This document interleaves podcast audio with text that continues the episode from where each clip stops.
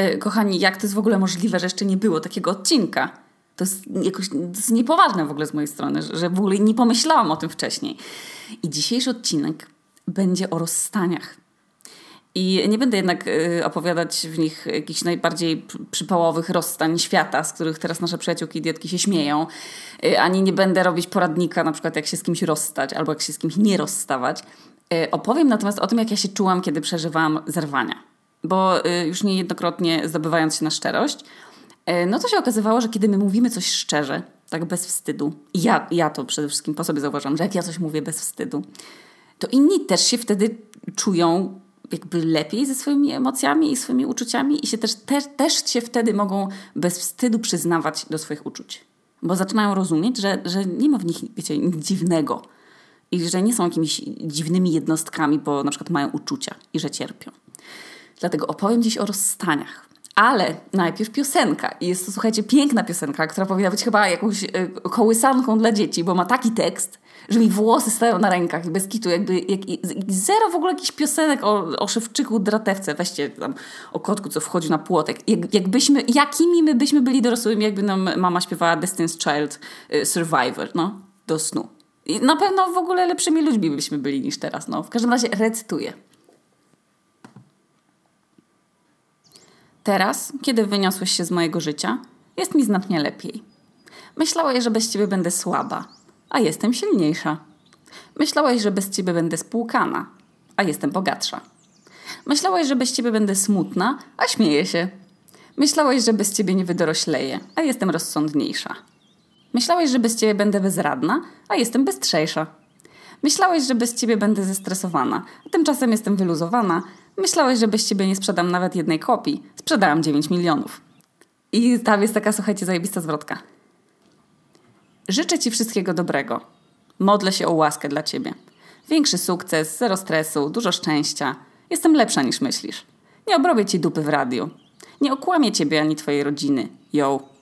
Nie zamierzam Cię hejtować w prasie. Nie skompromituję twojej, swojej wiary. Jestem lepsza niż myślisz. Dobrze wiesz, że nie zdisuję Cię w internecie. Bo moja matka uczyła mnie, bym była lepsza. Piękne! piękny tekst i to się powinno śpiewać dzieciom, słuchajcie, do snu. Bardzo super piosenka, którą e, dodaję od razu do playlisty na Spotify, e, tej pod tytułem Piosenki dla idiotek.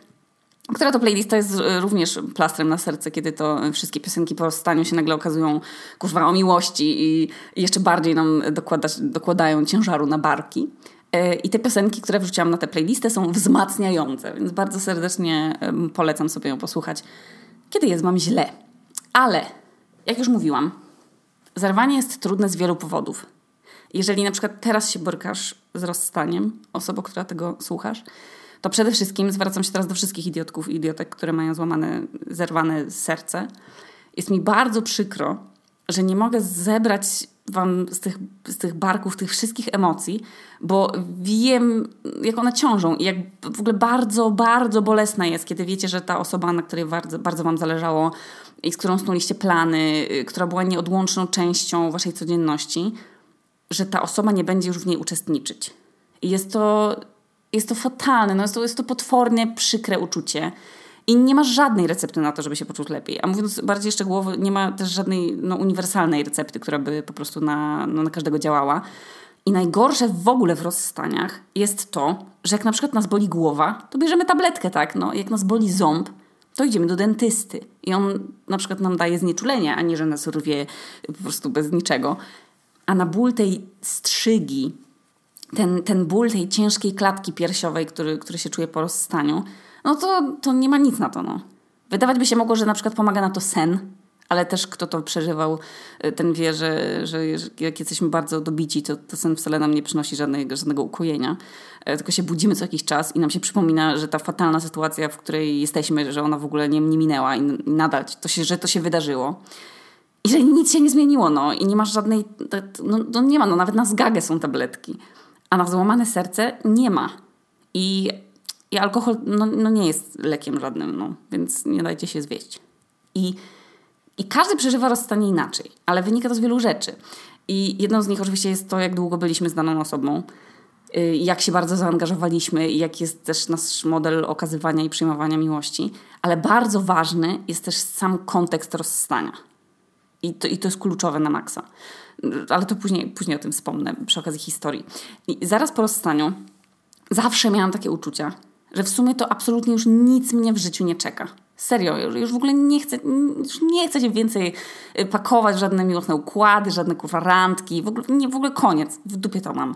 Było mi tak przykro, y, że w ogóle jednocześnie chciałam, żeby ta osoba oczywiście do mnie wróciła i mnie przytuliła i, mnie przeprosiła za wszystko i oczywiście ja bym z otwartymi rękoma tę osobę przyjęła, ale jednocześnie chciałam być sama, bo byłam jakoś tak, nie wiem, upokorzona tym zerwaniem, że, że w ogóle nie chciałam się z nikim widzieć. Jednocześnie zawsze też chciałam być pod kocem, żeby mnie ktoś głaskał po plecach, tak jak moja mama mnie głaskała, jak dostałam pałę z matematyki na przykład, mimo że się uczyłam tydzień. I jednocześnie nie chciałam, żeby ktoś widział, że ja się tak beznadziejnie trzymam i się źle czuję. Bo są różne typy, oczywiście są, są różni ludzie i, i dla kogoś z zewnątrz ten nasz smutek może działać na dwa sposoby. I są, są osoby na przykład, które go przejmują, więc ja się czułam winna, że komuś będzie smutno przeze mnie, bo zobaczy, jak ja cierpię. Więc wolałam jednak płakać sama. Ale jest jeszcze inny typ ludzi i to są osoby, w sensie nie chcę powiedzieć, że wiecie, że są super ludzie, co będą płakać z nami, ale są tacy ludzie, co nam tylko powiedzą, że nam się każą rozchmurzyć i, i pobiegać na przykład, nie? I faktycznie są ludzie, są ludzie, którym trudno jest współodczuwać smutek innych. I na bank znacie taką osobę, która jak wam jest źle na przykład i wam się y, cały świat wali na głowę, mm, to ta osoba powie, że dobrze, nie jesteś chora. Ludzie umierają na raka. I to, to są dopiero problemy. I nie winiłabym tutaj um, tych osób, które do nas mówią w taki sposób, bo to są często osoby po prostu ze starszych pokoleń, których um, też trochę nikt nie, nie uczył, jak się rozmawia o uczuciach i jak okazywać empatię no i tym osobom jest po prostu, no, to, to jest tak jak wam ktoś dał kurwa, nie wiem, cztery wielkie pstrągi i powiedział, żebyście z nich zrobili obiad, no, a wy, a wy w ogóle nigdy w życiu nie mieliście ryby w ręku, nie, nie, obra nie obrabialiście jej w ogóle i w dodatku jesteście weganami, kurwa. I, I to obcowanie z trudnymi emocjami ludzi jest dla niektórych osób równie egzotyczne, co dla nas to obrabianie ryby, no. Ale są też ludzie, którymi my się nie chcemy zwierzać, bo podejrzewamy, że oni powiedzą różne rzeczy, których my nie chcemy usłyszeć. Wiecie o co chodzi? I to zawsze sprawiało, że ja się po prostu czułam nie dość, że samotna, bo się z kimś rozstałam, ale też samotna z tymi uczuciami, bo nie było mnie obok, obok mnie absolutnie nikogo, y, z kim ja w tej sekundzie mogłabym porozmawiać bez lęku oceny, albo bez lęku, że ten ktoś powie jedno z tych takich obrzydliwych zdań, których no nie powinno się ludziom mówić. I to jest na przykład zdanie... Yy, nie był ciebie wart, Do, dobrze, że cię zostawił. Albo z nią to od zawsze coś było nie tak, taka się wydawała, tak fałszywa się wydawała, ja jej nie lubiłam, dobrze, że się rozstaliście.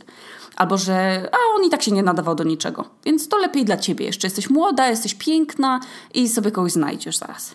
I kochani, no. No to nie są słowa, które ktokolwiek z nas by chciał usłyszeć w przypadku, nie wiem, nawet śmierci chomika, no, że był do dupy na przykład i że gryzł to, to, to, to, nie są takie słowa, które można tak, wiecie, łatwo przyjąć, więc co dopiero po rozstaniu z osobą, e, która, no, która no, z jakiegoś powodu nasze serce z tą osobą miało jakąś tam więź. I to nie jest tak, że nasze serce od razu się może oderwać od wspomnień, od sentymentów i marzeń związanych z daną osobą, no bo to tak nie działa, tak? I w ogóle, kurwa, życie nie jest takie proste, jak się może wydawać. Tak jak dieta wcale nie polega tylko na tym, że się podejmuje decyzję, że od dzisiaj się nie będzie jadło cukru. I w ogóle, gdyby życie było takie proste, że my byśmy sobie mogli odkleić uczucia od rozumu i sobie nagle tak zdrowo, rozsądkowo, wiecie, wszystko sobie tak powyjaśniać, to w ogóle świetnie. Każdy by sobie mógł tłumaczyć głód na świecie albo choroby, no, ale świat tak nie wygląda, no. Bo mamy uczucia i podchodzimy po, po prostu emocjonalnie do rzeczy, no. I zawsze najtrudniejsze podczas rozstań było dla mnie to uczucie, że że ja już nie mogę, jak się to mówi po, po polsku? Jezu, czy minęły trzy lata za granicą, już zapomniałam, jak się mówi bardzo mnie bolało podczas rozstań, że nie mogę się z kimś no, tak skontaktować, że, że reach someone, no, że nie mogę mieć go w swoim zasięgu dłużej, no, nie, mogę, nie mogę się do niego odezwać w środku nocy, o, albo nad ranem, albo jak sobie na przykład po sole herbatę zamiast pocukrzyć, no, albo że nie mogę tej osobie opowiedzieć, co mi się śniło, albo o czym marzę, albo o czymś, co mnie, że mnie na przykład bardzo zainteresowały okręty podwodne i koniecznie muszę w życiu wejść do jakiegoś okrętu podwodnego. I że to jest niesamowite, że one są pod wodą, i są pokryte taką gumą, żeby się ich nie dało namierzyć i, i na przykład ile takich mijamy okrętów podwodnych lecąc samolotem nad oceanem albo nad morzem gdzieś. I ile w ogóle istnieje obecnie okrętów podwodnych, ile legalnie ich tam pływa.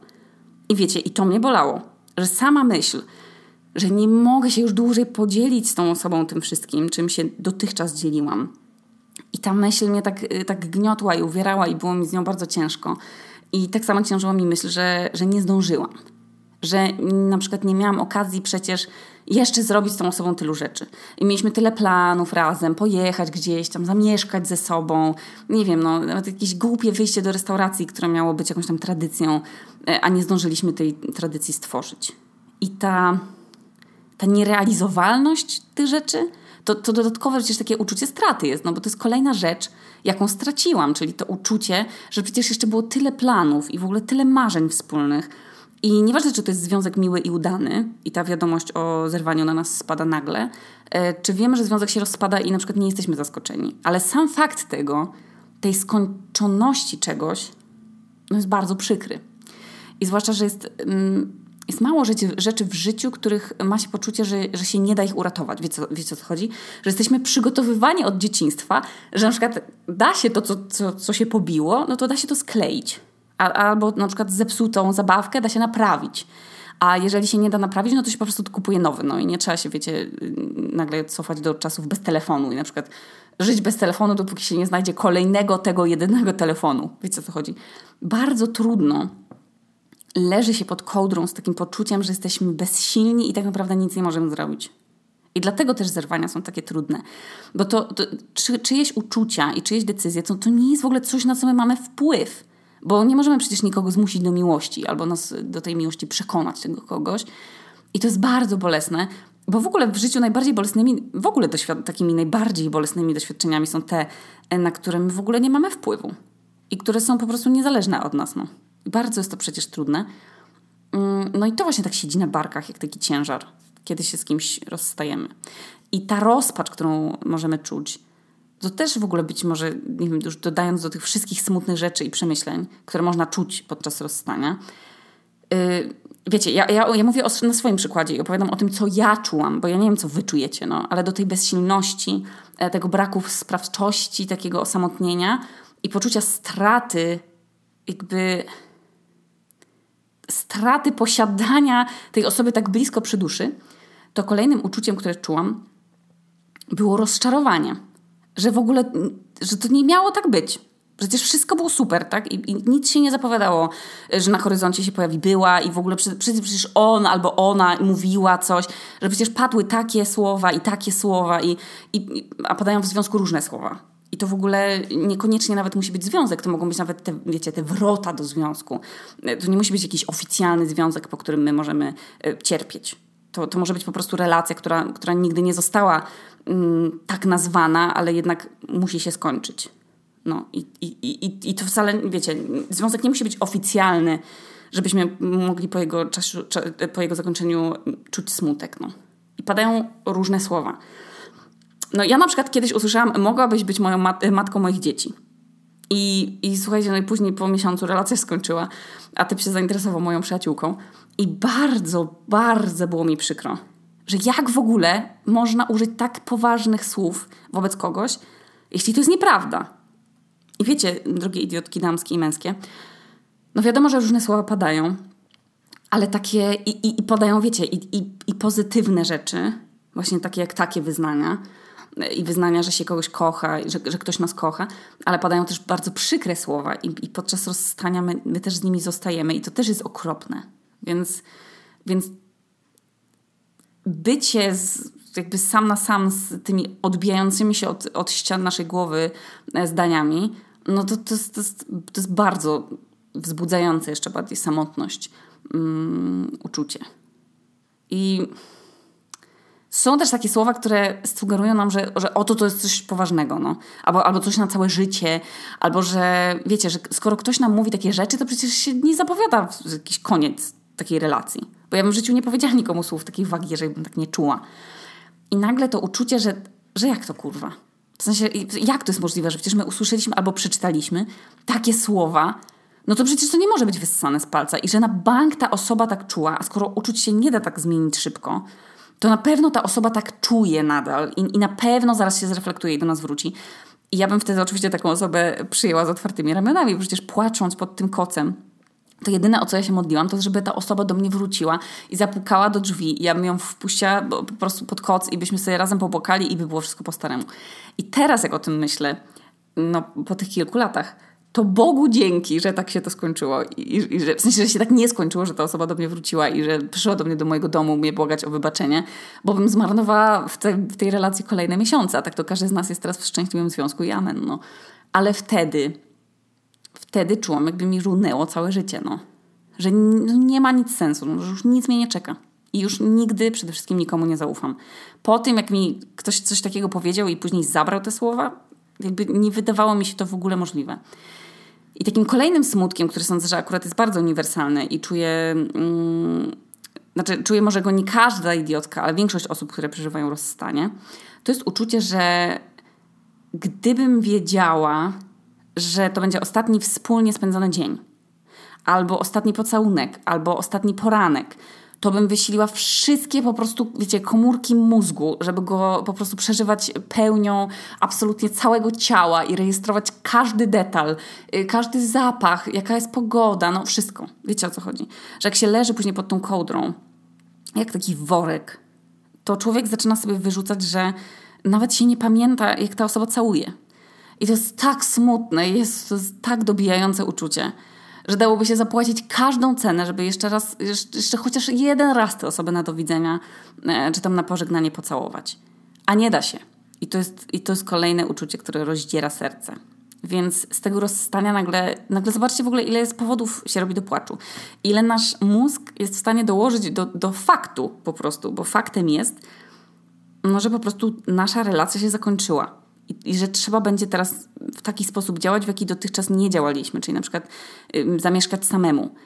Albo na przykład, bo już na przykład kilka razy lat y, nie mieszkaliśmy sami. Albo że trzeba będzie się, że, się, że okej, okay, że rozstajemy się i trzeba się podzielić opieką nad dzieckiem. I to są takie zadania, które nas przerastają, jak dochodzą do nich te wszystkie emocje, które podczas rozstania się czuje. No. I, I, może dlatego te osoby, które chcą nas pocieszyć po rozstaniu, one nie rozumieją, że my płaczemy, ani nie rozpaczamy tylko dlatego, że musimy po prostu nagle sami zamieszkać, tak? Tylko płaczemy z tych wszystkich emocjonalnych rzeczy, których ta druga strona po prostu nie czuje, no bo nie może wejść do naszej głowy. I przecież rozpacza, rozpaczanie po rozstaniu to jest opłakiwanie straty. I już też kilka razy to mówiłam, że dopiero na terapii się dowiedziałam, że to nie jest sama strata osoby, tylko utrata masy rzeczy w ogóle, wspólnych planów, utrata y, pewnych wyobrażeń na temat naszego życia, ale też ym, wyobrażeń w ogóle na nasz własny temat. Bo jeśli na przykład, y, nie wiem, do rozstania dochodzi ym, poczucie winy, to to przecież jest żałoba po tej wizji nas jako osób na przykład lojalnych. Bo nam ktoś na sam koniec wytknął, że jesteśmy na przykład nielojalni. To przykładowo. I bardzo mnie też po pewnym rozstaniu smuciło i bolało, Mimo, że to rozstanie wynikało akurat z mojej strony i to ja byłam tą zrywającą osobą, ale ja też czułam smutek i też cierpiałam. I było mi przykro, że musiałam się z kimś rozstać po bardzo długim czasie, ale było mi też przykro przez to, że to się wiązało z jednoczesną utratą też, wiecie, tych wszystkich, wszystkich, poza już tą osobą, wszystkich rzeczy dookoła. Yy, nawet do, wiecie, jednoczesną utratą rodziców i dziadków tej osoby, których ja bardzo lubiłam. I to też może nas podczas rozstania doprowadzać do płaczu, zwłaszcza, że jeżeli byliśmy na przykład traktowani jako część rodziny, albo na przykład po ślubie się staliśmy rodziną, to myślę, że, że poza osobą, z którą się rozstajemy, rozstajemy się w ogóle z całym wszechświatem w ogóle dookoła niej. Ze znajomymi, z jakimiś w ogóle, nawet znajomymi, którzy byli jacyś dalecy w ogóle, ale my ich bardzo lubiliśmy. Jakby to jest utrata tych wielu rzeczy dookoła i to, ta myśl jest po prostu bardzo bolesna. I tak naprawdę pra prawie każde, wszystkie rzeczy w życiu można opłakać, no. Taka prawda i w ogóle no, nie ma nic w tym dziwnego y, ani wstydliwego i płacz jest potrzebny i to jest w ogóle jest absolutnie przecież naturalnym zjawiskiem. No. To jest pierwsze, co my robimy w życiu. No, to, jest, to jest naturalne jak sikanie i jedzenie. To, jest, to są też pierwsze rzeczy, które my robimy w życiu. To, to, to, to, to, to, to trzeba sobie po prostu czasem popłakać. No. Ale to nie jest obowiązek. Są ludzie na przykład, którzy nie płaczą, bo nie potrzebują i to też jest okej. Okay. Ale blokowanie płaczu jest nie okej. Okay. Więc lepiej po prostu sobie pozwolić i, i sobie ulżyć tym płaczem. Jest to przecież płakanie jest w ogóle najlepsze. To jest, to jest język bez mówienia. To jest, to jest jak wyrzucanie z siebie y, kilograma. Y, a w ogóle dlaczego podczas płakania się chce siku? Zawsze mnie to zastanawiało. W sensie googlowałam to i nie było żadnych wyników. I czy to oznacza, że właśnie tysiącom osób teraz się przyznałam, że jak płaczę, to chce mi się siku i że tylko ja tak mam? Czy wy też tak macie?